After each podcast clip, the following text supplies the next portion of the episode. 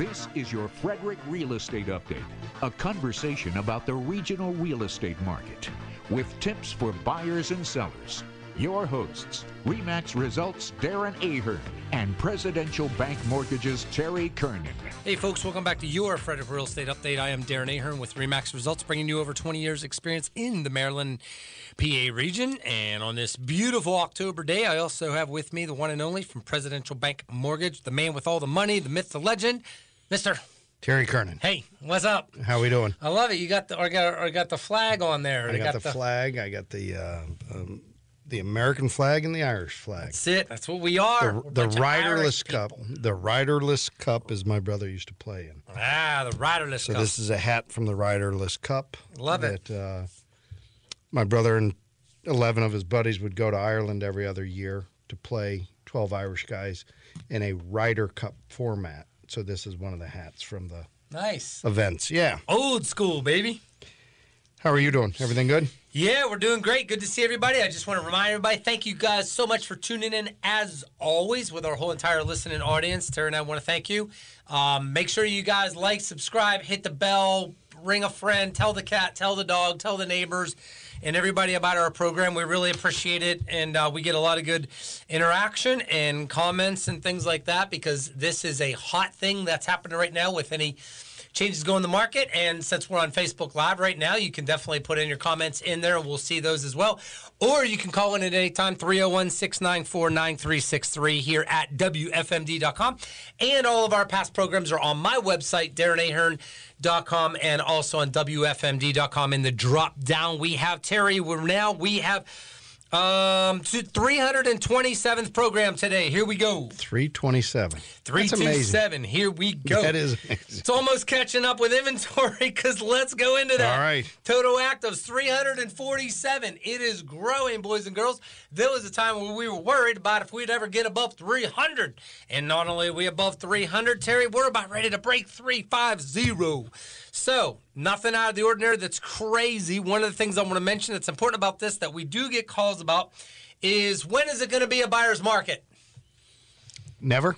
That's a great answer. I love it. Never. That's what it feels like. Never. It's never going to be a buyer's market. It's been like that forever.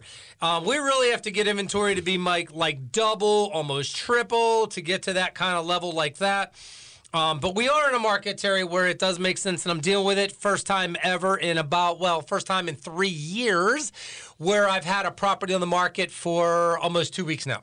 So we're either in that market still where you are either price, condition, offering closing help, being priced aggressively, or giving a 2-1 buy down, or warranties, and a whole bunch of other things. You're either in a position that you're going to get an offer, multiple offers, hopefully in the first week or so, or you're going to be on the market a lot longer. And some of that's seasonal, but most of it's not. So we're going to talk about that. We want to know your thoughts on that, what you're seeing out there in that regard, or feeling, experiencing. Because, Terry, I know we have listeners that aren't getting their homes sold. Give me a call. I'll give you free advice, ideas, and things like that, or you can go back to our programs. Go ahead. So what is the sales price on this home? Is this the $800,000? Yeah, $800,000. Okay. $780. It's on the higher price range. But prior highest range is just really weird right now. It just is. So, okay. Yeah. So that's part of the reason, or a big part of the reason. Oh yeah, that's a big one. Is it's in the price range. You start getting into that $5,000 a month mortgage payment. That starts to be capital FUN for anybody with money. Is that right? Mm-hmm. Do you see many mortgages above $5,000, Terry? Above $5,000 a month. $5,000 a month mortgage payment. Yep. Well, so in our market, it's not that prevalent. Yeah. And when I say our market, I'm talking about the Frederick County, Washington County, northern Montgomery County, into Montgomery County. You don't see it that much. Now, where do you see it? Mid-Montgomery County south, going into Bethesda, Potomac. Yeah. Then you're looking at the 5,000 guys where every house is going to start you at $1 million. Yeah. So, right. But $3,000 is kind of becoming the norm. And for somebody that, I've been in the same house, Mary Susan and I, like I've said, I don't like change. I have the same wife for 35 years, the same house for 30, the same children for 34 years. in the same job for 24 years. So I don't like change. Okay. Same car, 30 years. You driving a 30-year-old vehicle out there? Well, classic. I've had quite a few of those. Got that historic thing on the bottom of the license plate. That's the only thing I've changed. But the bottom line is I'm so accustomed to paying well under $3,000. Oh, yeah. And I can't imagine, you know, my kids or your kids or anybody's kids coming out of the gate and having to pay $2,000 to $3,000, where it just seemed, you know. It's crazy. 2 years ago, it was just a different ballgame. Sure was. It's like a rent payment now. All right, so resales, Terry, we're above 200. We have 204. Remember the time we were under 100, Terry?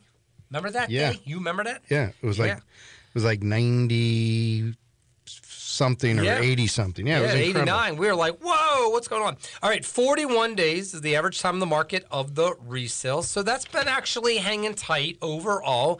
And a lot of that simply is because some of it's seasonal. Most of it's because we don't have a lot of homes coming into the market, and at least half of them or more are still going under contract within 1 week. So it's almost as if that is the push. It's pushing down time on the market, but if that becomes the majority, that's just going to shoot through the roof, but we don't see that happening right now. The only thing that's going to do that is going to be inventory going up, and we'll talk about that. Median price, $516. New construction, 143 homes. Coming soon, 35, so that's lax back down. We had a little period of time. We were up in the 60s and 70s with that. And then pending under contracts, 410. So here's how you look at it. If we have 347 homes for sale in the whole county, and 143 of them are new construction, you add those all in, we have 410 that are under contract right now. We basically have under a 1 month supply of homes that is out there. So pending under contracts. New ones, 173. We have more brand new builds under contract than what's for sale, because we have 173 under contract right now. Now, they take time. You got to be careful, because these little doggies take about 6 months. If it's not a spec home that's already in the making and it's under contract, I mean, it's already under roof, and you just have to come in and pick a few little odds and ends or nothing, and it's done in 45 or 60 days. You got to take that stuff out of the equation. That skews that data up, okay? We're talking about ground hasn't been broken yet, got to do permits, the whole nine yards. Those are taking 6 to 8 months to build. So in that number, it can appear to be that we have 1 month or less supply with brand new builds. That, Terry, is really not the case, because they take so long to build and do. Okay, so that number is actually growing. We probably have about 2 to 3 months or more of brand new builds because of that time frame. Does that make sense? Yes. All right, resales. Here we go. That makes sense. 237 resales under contract pending, and 20 average days in the market, an average price of $449. And sold in the last 30 days, this is the number I knew we were going to have. Getting under 300, that hurts. That's ugly. 284. Wow. 284. We got 9 homes every day in the county going to sale, selling and going to settlement. That's not a lot. No, considering how many loan officers. There's a lot of fish. Yeah, there's a lot of fish looking for some food, and there's not a lot of food coming in. That's it. And so what I think the best way to describe that real quick for everybody to understand is we have 1,000 real estate agents. It's going to go down. We have 1,000 real estate agents in the whole county, and we have more in Montgomery County, more in Washington, Carroll, who do come over, and they help buyers buy in Frederick County. Okay, just as me going to the same counties is for them. So it's not fair to say there's only 1,000 real estate agents that are vying with buyers for these homes for sale and all that. When you have 9 settlements on one day, you have probably 2,000 agents or more that are showing homes actively in the area, number one. Then you have how many title companies? Terry, how many lenders are there in Frederick area? Lenders helping buyers that are looking in Frederick County also? So my point is, when you add all those numbers, those big block numbers together, and you have 9 settlements in one day, when we should be having 30 to 40, that brings things in perspective. Right there. You should see that. So, 230. So here's the thing, too. 36 homes are typically off the market. But here's the thing we don't talk about a lot is what about all those discouraged and upset sellers out there that they haven't got their homes sold, which in this market, still more than ever, you should never be one of those sellers that doesn't get your home sold. If you can't get your home sold in this market now, God bless you when there's double and triple the inventory and interest rates are only 7% instead of 8%. You get it? Like, that's still going to be a major problem. Would you agree? It's still going to be worse. It's a worse thing than today. We have 64 homes in the last 30 days, so every day 2 homes expire or withdraw off the market. And as a good real estate agent, what do? I like to look at those and say, what's going on? Why does somebody not get this done? 9 out of 10 times it's just overpriced. They didn't make a price correction, or it could be the condition of the home, and those two things pretty much deal with the factor of it. It's not, which we hear a lot now. This is what we're hearing a lot now. You ready, Terry? Well, there's just no buyers. Are you nuts?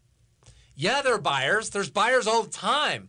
It's a matter of who stands out, makes the most sense for that particular home, location, inventory, condition, price, and a whole bunch of other factors that I constantly are preaching you better pay attention to at all times. So, Terry, any thoughts? I'm going to let you start flying. Oh, sold-to-price ratio is 100%, by the way. We went up from 99 to 100, which means in the last week, we've had a lot of homes that have been pretty prevalent to get under market, to get the price or higher to bridge that little gap right there. So go ahead.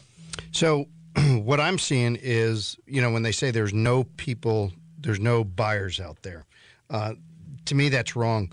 Just in my office alone with my loan officers, we have hundreds of people that have been in the game to buy a house for a long period of time. Yeah, like say 6 months, a year. Yeah. Or longer. And they're not coming off the sideline. The people that I'm seeing right now, there's not a lot of multiple offers that I'm seeing, okay? No. Now, if it's a different house, if it's priced right, if it's priced under market, but we're starting to see what I feel is the winter market, the Thanksgiving, the November 15th to January 15th market, I think came a month early. I totally agree. Okay. I was going to mention that. What's up with the seasonally thing? Yeah, and I think why is because I went to Costco 2 weeks ago when there was Christmas decorations. So people assume that it's almost Thanksgiving, so maybe they're thinking that way. No, but in actuality, I think that winter market that we always see from November 15th to January 15th came early. October 1st. And I think it came, Terry, because it's the rates, the wait and see. Yep. We're going to have an election year next year. There's rumors that my job might not be here next year. I think there's a lot of stuff going on that people are processing. And there's not a great, crazy amount of incentive either. So why, It's like, I'll give you a good example. Yesterday I wanted to take my boat out up to the lake at Racetown. Gorgeous day, knowing today I had this. I was showing homes this morning already. I just wrote another offer. I'm negotiating. I'm going to talk about it for a minute on one we got under contract. And, I'm still pretty busy overall. And then I saw it's going to rain. Oh, Saturday it's going to rain all day. Sunday it's going to crappy. The weather's going to get downhill. It's going to get rainy. Oh, no, I want to go look at the leaves. I want to take my boat out one last time before I can't take it out. So what do you think I did, Terry? I looked ahead at the calendar and I thought, when's the next day between now and about November 10th that I could take my boat out, that it's going to be hopefully above 60 degrees, sunny, no rain. I'm there, baby. I'm going. I'll take my blanket, my hot chocolate, my hot cider, my snacks, and whoever wants to ride along with me, I'm going to go have a good time. But I missed a little tiny window. So it's one of those, let me wait and see. Like, okay, I may have an opportunity to do this, and then I may not. I think the real estate market, and I think people are navigating through life almost with this same attitude. Yeah, and I think you're right. People are proceeding with caution, where before they were jumping on anything because they thought that that's what they had to do. Now that they realize. So what I'm seeing is I'm seeing more and more talk with buy downs, okay? Oh, yeah. 2-1 buy downs. And I've gone over the 2-1 buy downs and why they're coming back. They're going to lower somebody's payment. So somebody is going to get a lower rate, which means a lower payment for the first year. And then it's going to go, let's say, 5 3/4, 6 3/4, 7 3/4. That's the 2-1 buy down that I've talked so much about. Starting to see a tremendous amount of traction there. What we saw this week indicates to us that the rates are not coming down anytime soon. Yep. What did we see? We saw CPI, the Consumer Price Index, came in at 0.4. Everybody predicted, all the smart people predicted that it was going to come in at 0.3, and they were off base, okay? Same thing with the Producer Price Index. That came at 0.6. That came in hotter than they were looking at. That came in real hot, didn't it? Real hot. Real hot. So, but the bottom line is that a lot of it still tends towards the gas prices. So let's talk a little bit about inflation. In order for our rates to come down, inflation has to be at the comfort level that the Fed is. And the Fed's comfort level is 2%. That means that they still have some work to do. Right now, after the numbers that came out, we're at 3.7% year over year.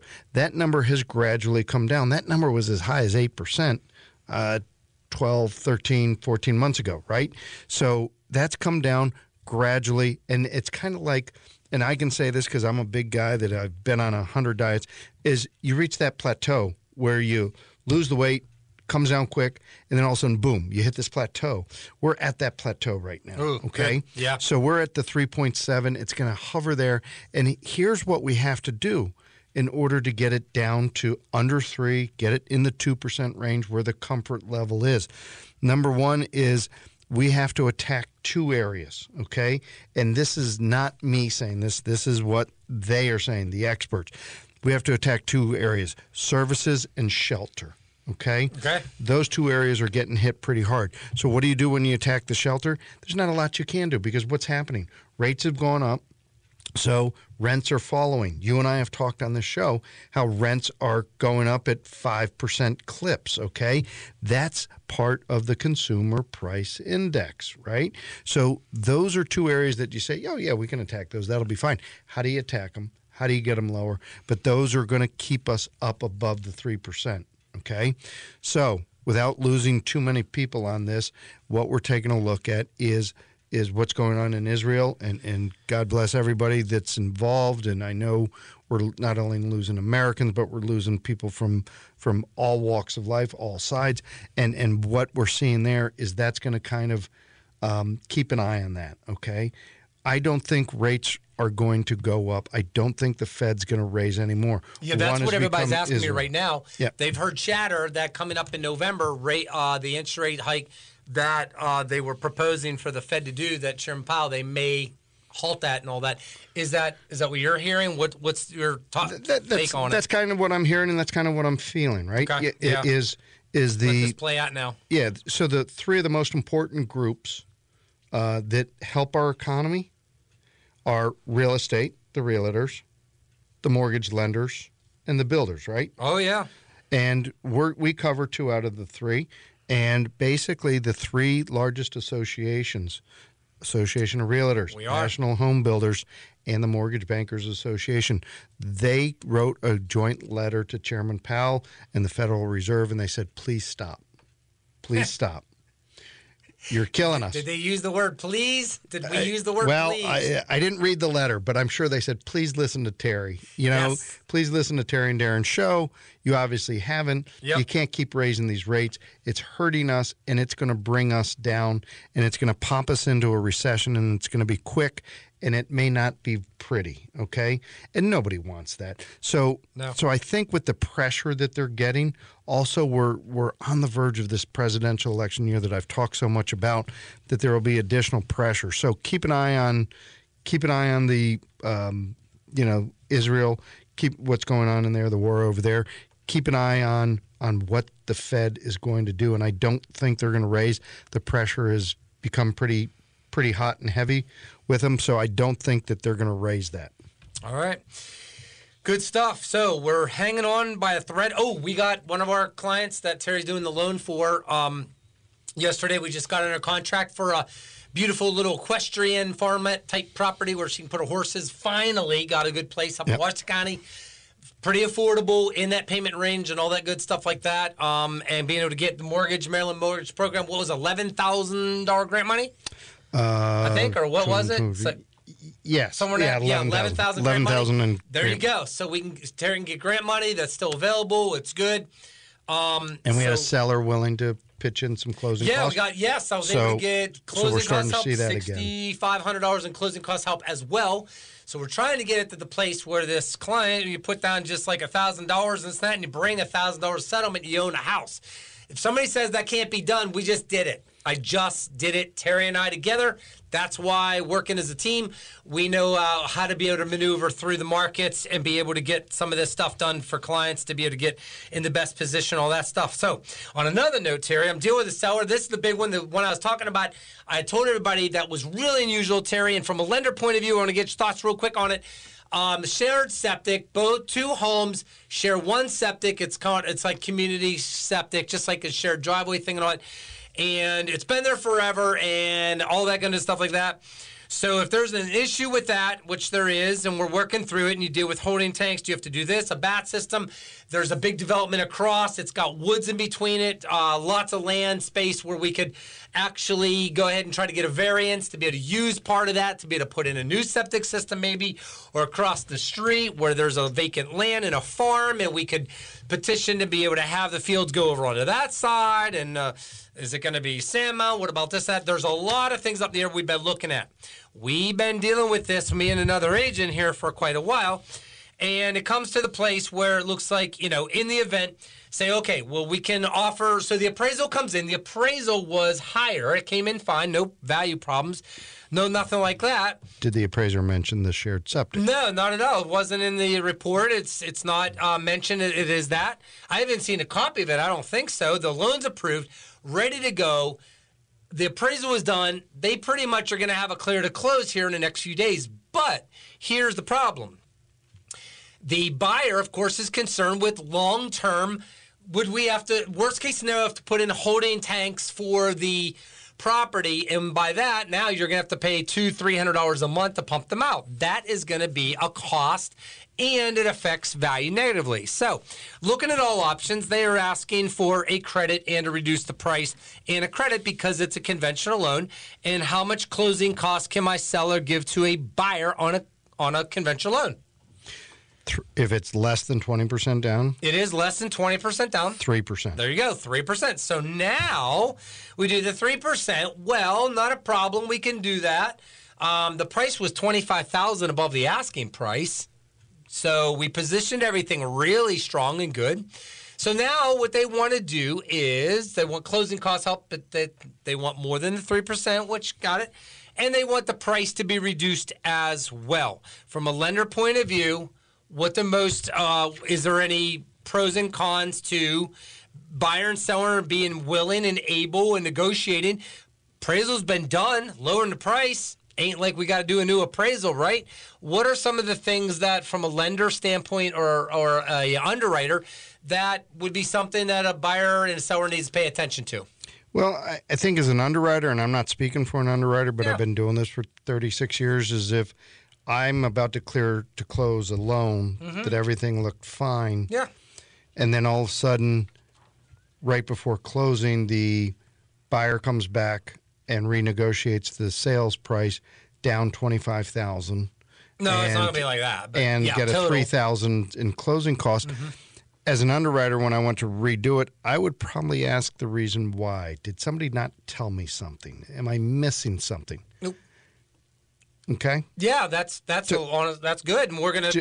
We've already put that out there. We have the documentation. The other thing is. So, have you let the underwriter know? No, not yet. That it's a shared septic. No, we're there. Yeah, actually, I believe the other agent, they've already turned in all the documentation. They've already seen the listing paperwork and all the disclosures that has that in there that it's a shared system. So has the lender seen all that? Yeah, they are fully aware. Because the lender knows, everybody knows, it's all been disclosed. Here's the other thing.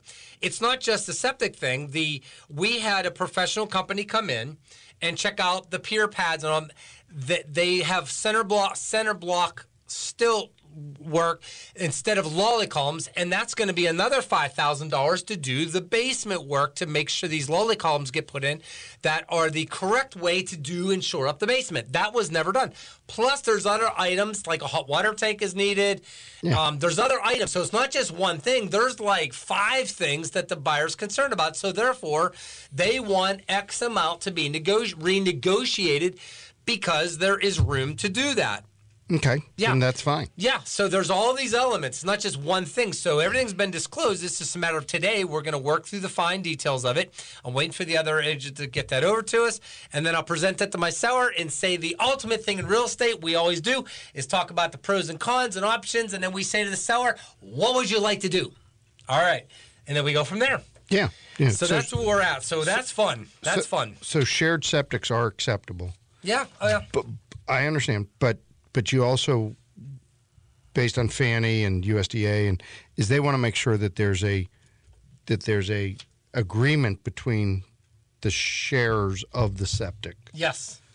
A binding agreement that they have access. Oh, yeah. And shared expenses when something goes wrong, because septics, there's at some point. Yeah, they're going to fail eventually. It's just going to need something. Forever. It's like putting a car in. So, all right, we have 2 minutes left, Terry. One of the other things I want to talk about real quick is the house that I have that's $800,000. We do the 2-1 buy down.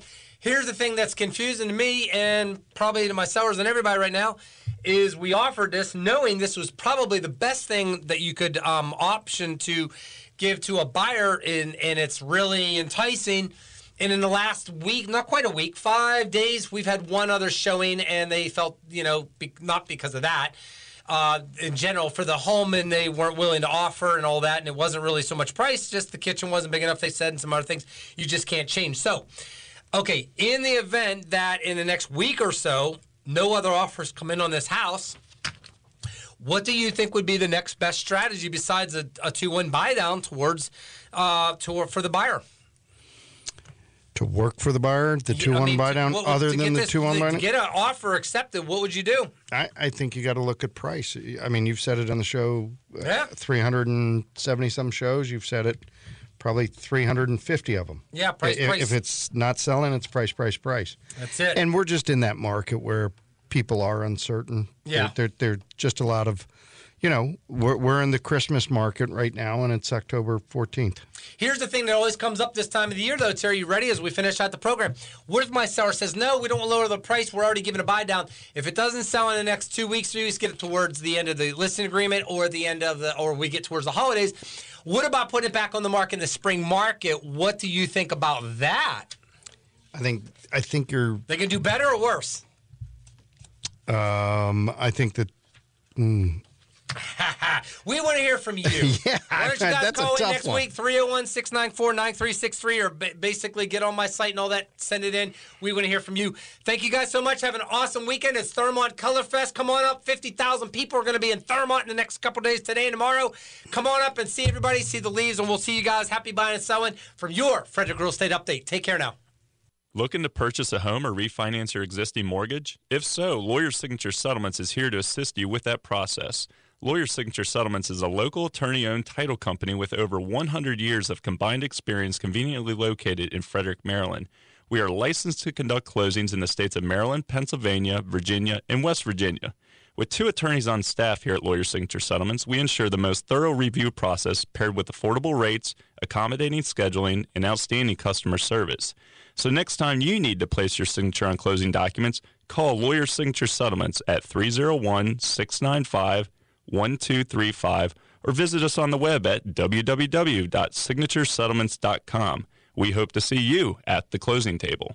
Hello, this is Terry Kernan with Presidential Bank Mortgage in downtown Frederick, and the best way to reach me always is on my cell phone at 301-639-9244, 301-639-9244, or you can always email me at tkernan@presidential.com. And this is Darren Ahern from REMAX Results. You can reach me anytime, 240-344-1713.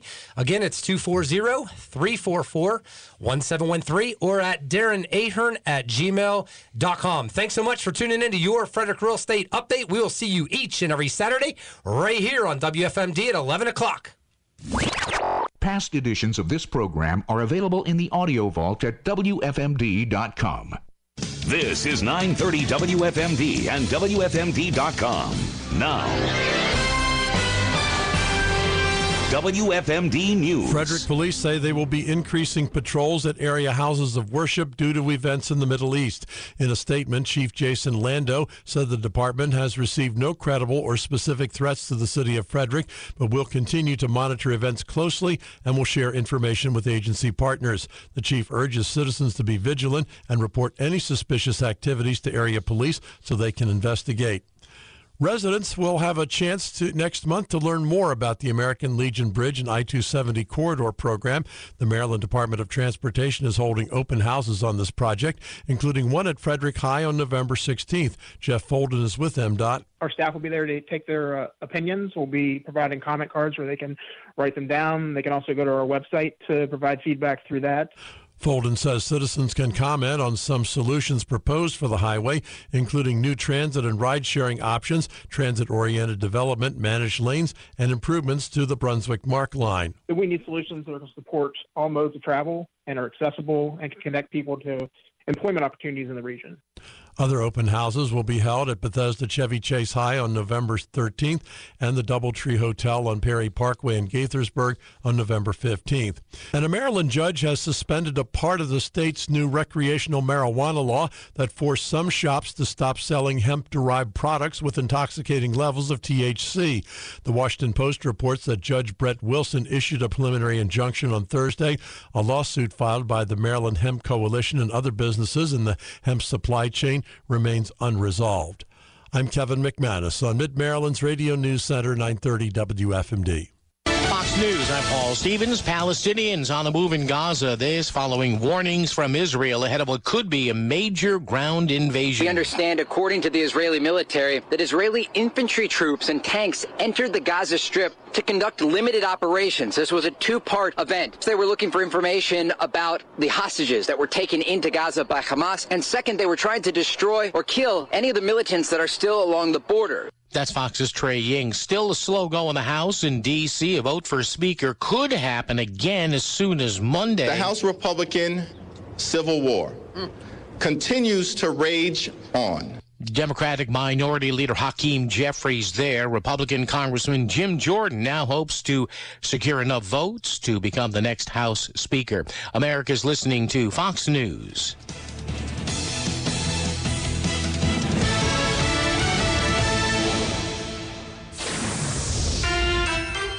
The 930 WFMD sky scan forecast for Frederick and the surrounding county is going to be cloudy this afternoon. Showers are likely. New precipitation amounts between 1/4 and 1/2 inch are possible.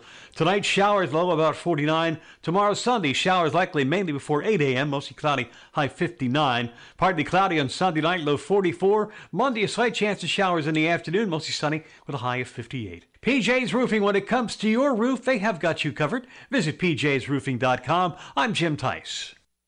It's Ravens football on 930 WFMD. The Ravens travel to London, England to take on the Tennessee Titans Sunday morning at 9 a.m. Brought to you by CE Construction Services on Free Talk 930 WFMD. Good morning, everyone, and welcome to the Frederick County Weekend Sports Show here on 930 WFMD. I'm your host, Steve Nibbs, and today our topic will be strength training and conditioning, and the gentleman we have with us today certainly is adverse in this topic. He is the current strength and conditioning coach at Hood College, Mr. Greg Powers. Greg, welcome, and thank you for taking some time to be with us today. Steve, thanks for having me. I truly appreciate the time you've taken out. Indeed, our pleasure. So we'll start at the beginning, and let's go and give us your trip, your journey, so to speak, and how you ended up here at Hood College. For sure. So I'm going to rewind back actually almost to high school. So when for those who don't know, I'm only 5'9". In the 10th grade, I weighed 330 pounds. So I was not a fitness guru coming out the room and by any stretch of the imagination. But I trained and I worked really hard to eventually get an opportunity to walk on to the football team at Howard University. And there, that started everything. My father ended up being in the hospital had to step away from football. He's healthy now. But in that time, I was able to spend time with the strength coach at the time, Rodney Hill, who is now with the Razorbacks. Okay. But through there, got my initial knowledge, took some time at Perfect Performance Virginia. I was blessed with the opportunity to be at Mercer University. So I went down to Georgia in the middle of COVID, and that was just awesome. After graduating from Mercer University, I got an opportunity here at Hood College. I've been here for 2 years. I'm rolling through my third year as we speak. Looking back, what was it about Hood College and the Frederick area, Greg? Yeah, for sure. Being in Georgia really opened my mind to just being in different locations. I knew that I wanted to come back to Maryland. Growing up in Prince George's County, I have a little brother and sister. We have a 10-year gap, and they were still in high school at the time. Their first year in college now. I knew I wanted to be around them. No matter what your discipline is, you don't get time back. So I wanted to be around them. Hood has allowed me the opportunity to not just follow what I do from an athletic standpoint, but also on academics, where I'm also the chair of the physical education department. And most importantly, spend time with my family. So it's about an hour down the street, and I can still do all the things that I love. Frederick is open. The people here are great. The weather here is great. The scenery is out of this world. So, I appreciate being here. And I'm sure they're glad that you are here, Greg. Just as a side note, though, out of my curiosity, did you go to school in PG County? Absolutely. In high school, I went to Riverdale Baptist. Did you now? See, I'm a Northwestern Wildcat. Okay, there we go. All right. Now, a little further back in the days, and we won't go into that. But nonetheless, I'm a PG County guy myself. So that's small world, as they say. It's always good to have some more while we're up in places. Yeah, indeed it is, Greg.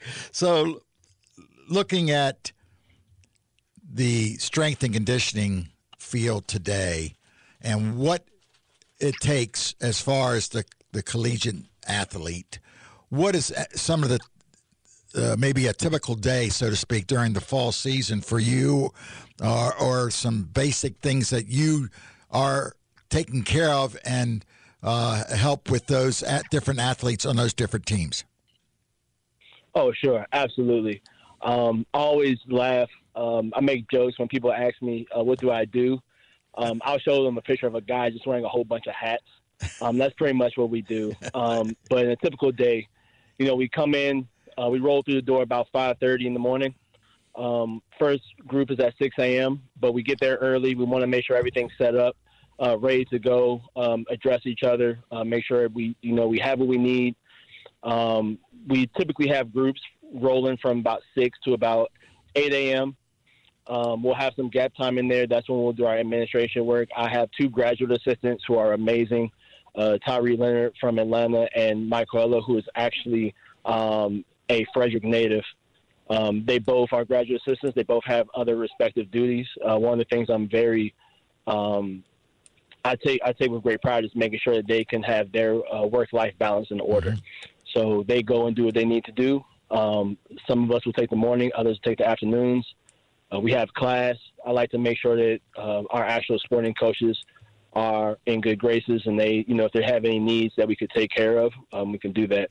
The day-to-day, it can vary based off what, what we have going on. But we try to make sure that we're lean thinking, so we're not just working hard, but we're working smart at the same time. Okay. So looking at some of the things that I'm sure you're going to be involved with, getting student athletes ready for their specific season, and I'm sure there's in-season exercises and a in-season program, and then I'm sure you're also involved with any possibly rehab where kids are trying to get stronger again and get back. So how do you balance that, and what is some of the things you have set up? Oh yeah, absolutely. I think the biggest thing is that we have to have a plan coming into the semester. So no matter what the team is, every team we do is called a needs analysis. So we need to see exactly where that team's at, where they've been, and where we need to take them from off-season to in-season, or if they are a fall sport, from in-season to off-season.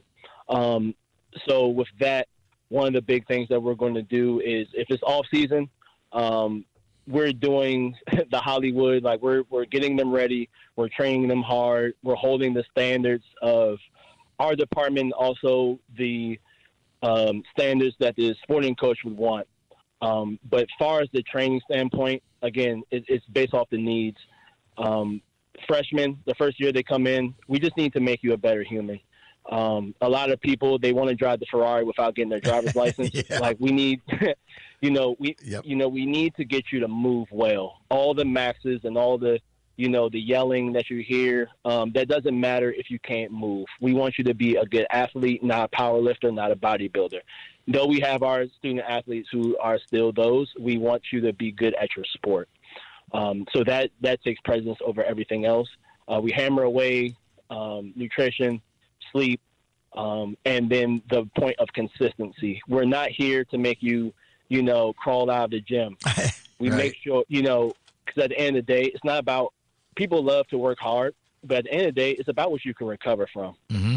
You can have a, same thing for, general population. If you work 15 hours a day, I don't think you're going to be training the same intensity as someone who only worked 5.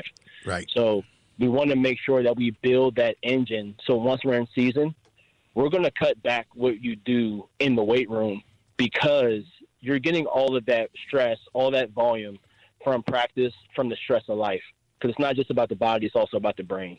So we want to make sure that we're thinking about all those things in the off-season, how it bleeds through going into the in-season. We won't introduce anything too new in-season because soreness comes from either doing too much or something that you wasn't, you wasn't exposed to before. So we want to make sure we keep it simple, and you're not going to see something in-season from us that you didn't see in the off-season. Gotcha. And sort of a segue there, Greg, there's going to be differences in an in-season workout versus off-season. What are some of the general basic differences between the two? For sure. A big thing is going to be our volume. So in off-season, that is the times where you're going to be sore. We're going to expose you. We might bring you 3 to 4 days a week based off the team. But in season, we're going to cut it down to 2. And part of that is, again, it's the volume. We're trying to make sure that we're not trying to burn the wicks on both ends because you're getting all your volume from practice. And we've built the engine. So all we're doing, again, with the car analogy, we're just trying to rev your engine. So we're trying to make sure that you maintain the strength and not just maintain, but get you stronger just in a slower method throughout the season. What we don't want to do is not do anything. That's the worst thing that you can do as an athlete at any given point. So we're going to cut down the volume, but we might up the intensity or even up the speed in which you're doing the movements. And that's solely based off the sport, time of year, whether it's track and we're looking for a specific meet where we want to peak you, or let's say lacrosse or field hockey where you just need to be on once or twice every week, for 3 months, 3 to 4 months. Mm-hmm. So that's one of the main things that we really make sure that we hammer, but also we very much so value the mental health of our student athletes. So, while, sets and reps are obviously our thing, but we also want to make sure that we're helping the athlete get through the season and have the lens to look through to constantly give their best, whether they're with us or on the field. Very important point, Greg. Exactly. Let's step back a little here.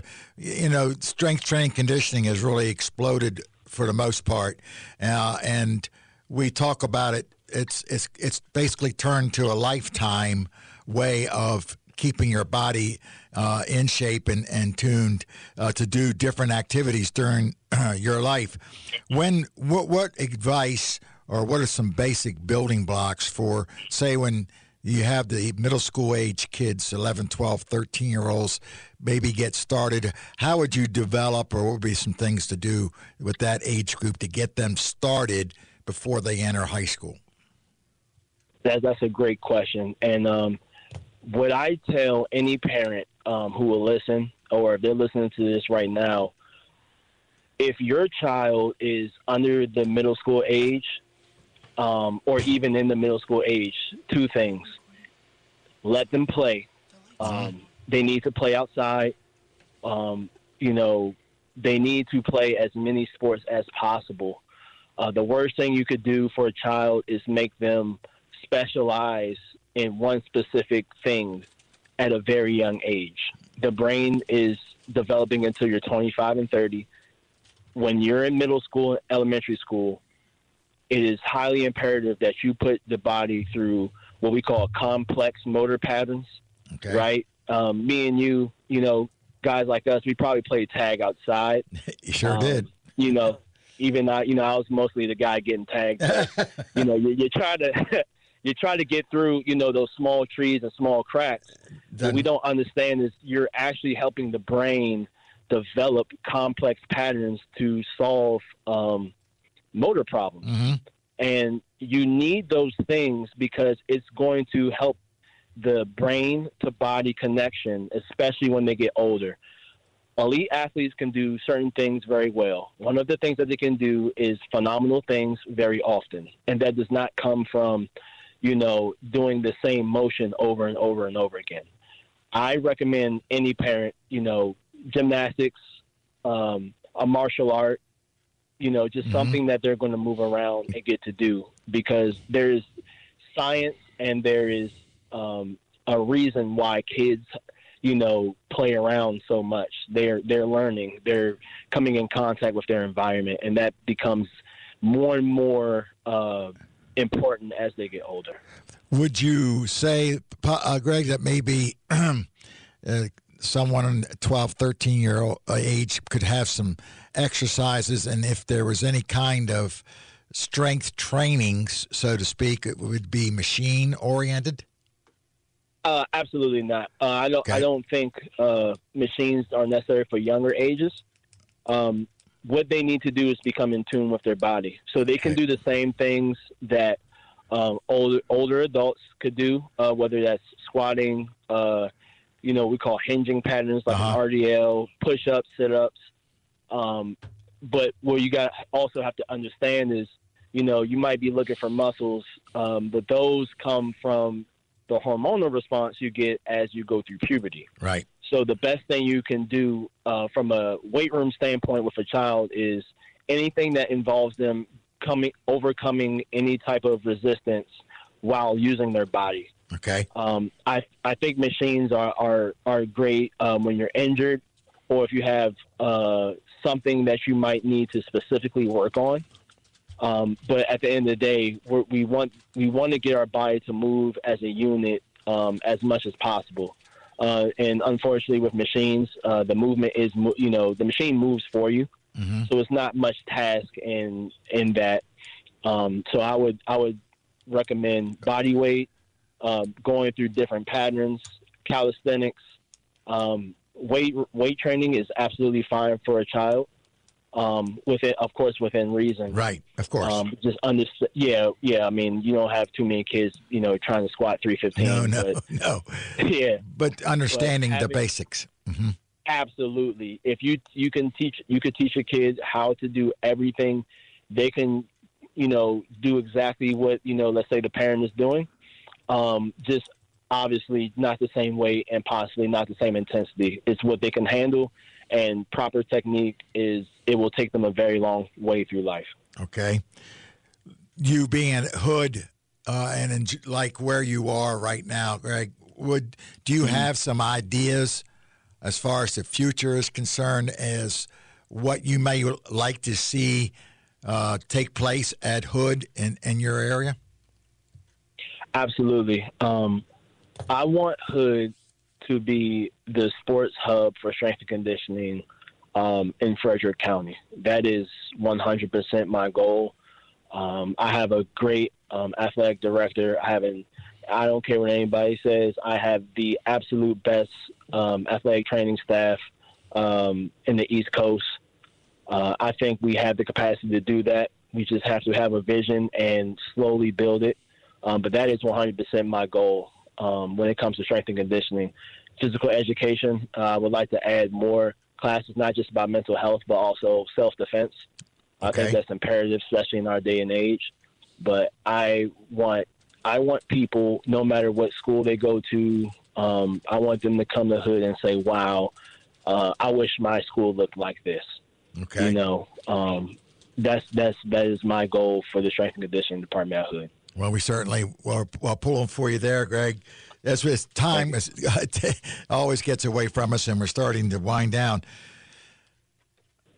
Your advice, and I know it's hard to answer the question completely, but we use strength training and conditioning can be used by every age group, and it's very, very helpful. What are some basic guidelines for, quote, the general public, for somebody who's looking to maintain a certain level of fitness, and this could be one portion of doing that? Absolutely. So we've been talking about a lot about weights. One thing I would tell anybody, find the cardio that works best for you, and 30, 45 minutes slow cardio. If you look at any athlete, the athlete that has the longest lifespan is the athlete that does endurance training. Okay. Second thing I would say is when it comes to weight training, run your own race. Work the entire body. Make sure you have the technique down. I highly recommend finding a personal trainer if you don't know. Right. TikTok's awesome, but start where you need to start in your race. It is not about doing the best workout. It's about starting, getting better every day at your pace in which you can recover from. Do not be discouraged. Just go in every day and try to be better in the movement, and then the weight comes after. That is the number one thing. How would you break down the amount of exercise per, take the cardio and the strength training? What would be a general plan for someone, to do each week? For sure. I say find yourself. If you have 2 days a week, you can start off there. One day could be lower. One day can be upper. Okay. I would say select about 4 to 5 movements, whether that's a squat, a glute bridge, a machine that you like, some core. Okay. You can do that about 30, 45 minutes. Start off low reps, low sets. Work your way up after about 3 to 4 weeks. Every fourth week, take time to lower the volume that you're doing. If you do that for about 3 to 6 months, then you could do 3 days. Okay. So more time passes, 3 to 6 months, you can add yourself, 4 days or 5 days or what have you. But you need to give the body time to adapt to whatever you do. So that's my biggest thing. Do not try to go into the gym for 5 hours, with your Rocky music, just 4 to 5, motion is lotion, and it's all about dosage. So, if you have a headache, you take one Tylenol, just enough to get better. Right. You don't take 12. Correct. Strength training and conditioning is the same way. It's something we call diminished returns. Right. The American way is to go hard as possible. It's just about doing just enough every day to get better. This has been very informative, and I want to thank you for taking the time today. Hood College is very fortunate to have you on staff, and we're here in Frederick County are glad you're there, and what you have looking for the future sounds exactly what is necessary. I want to wish you the best of luck at Hood. We may do a game or two on the air this year. I hope I get a chance to meet you, but thank you again for taking the time, and good luck to you, sir. Steve. Thank you very much for having me. You have a blessed day. Indeed. You've been listening to the Frederick County Weekend Sports Show here on 930 WFMD. I'm your host, Steve Nibbs, and we'll see you next week. Past editions of this program are available in the audio vault at WFMD.com. Have you noticed bad behavior has become normalized at interscholastic athletic events? Some fans seem angry. They lack civility toward one another. Some even get aggressive and unruly. Time out! What is going on? This has to stop. Let's not forget, school sports aren't just about winning. And they're definitely not an excuse to take your frustrations out on the official or the opponent. They're about teaching lessons like perseverance, respect, and empathy, so students can learn and grow as people, not just as players. We all have a role to play in setting a good example for our students and teaching them these important values. So fans, it's time to step up your game and behave positively at interscholastic athletic events in Maryland. This message presented by the MPSSAA and the Maryland State Athletic Directors Association. News Radio 930. WFMD Frederick. A connoisseur media radio station. 12 o'clock.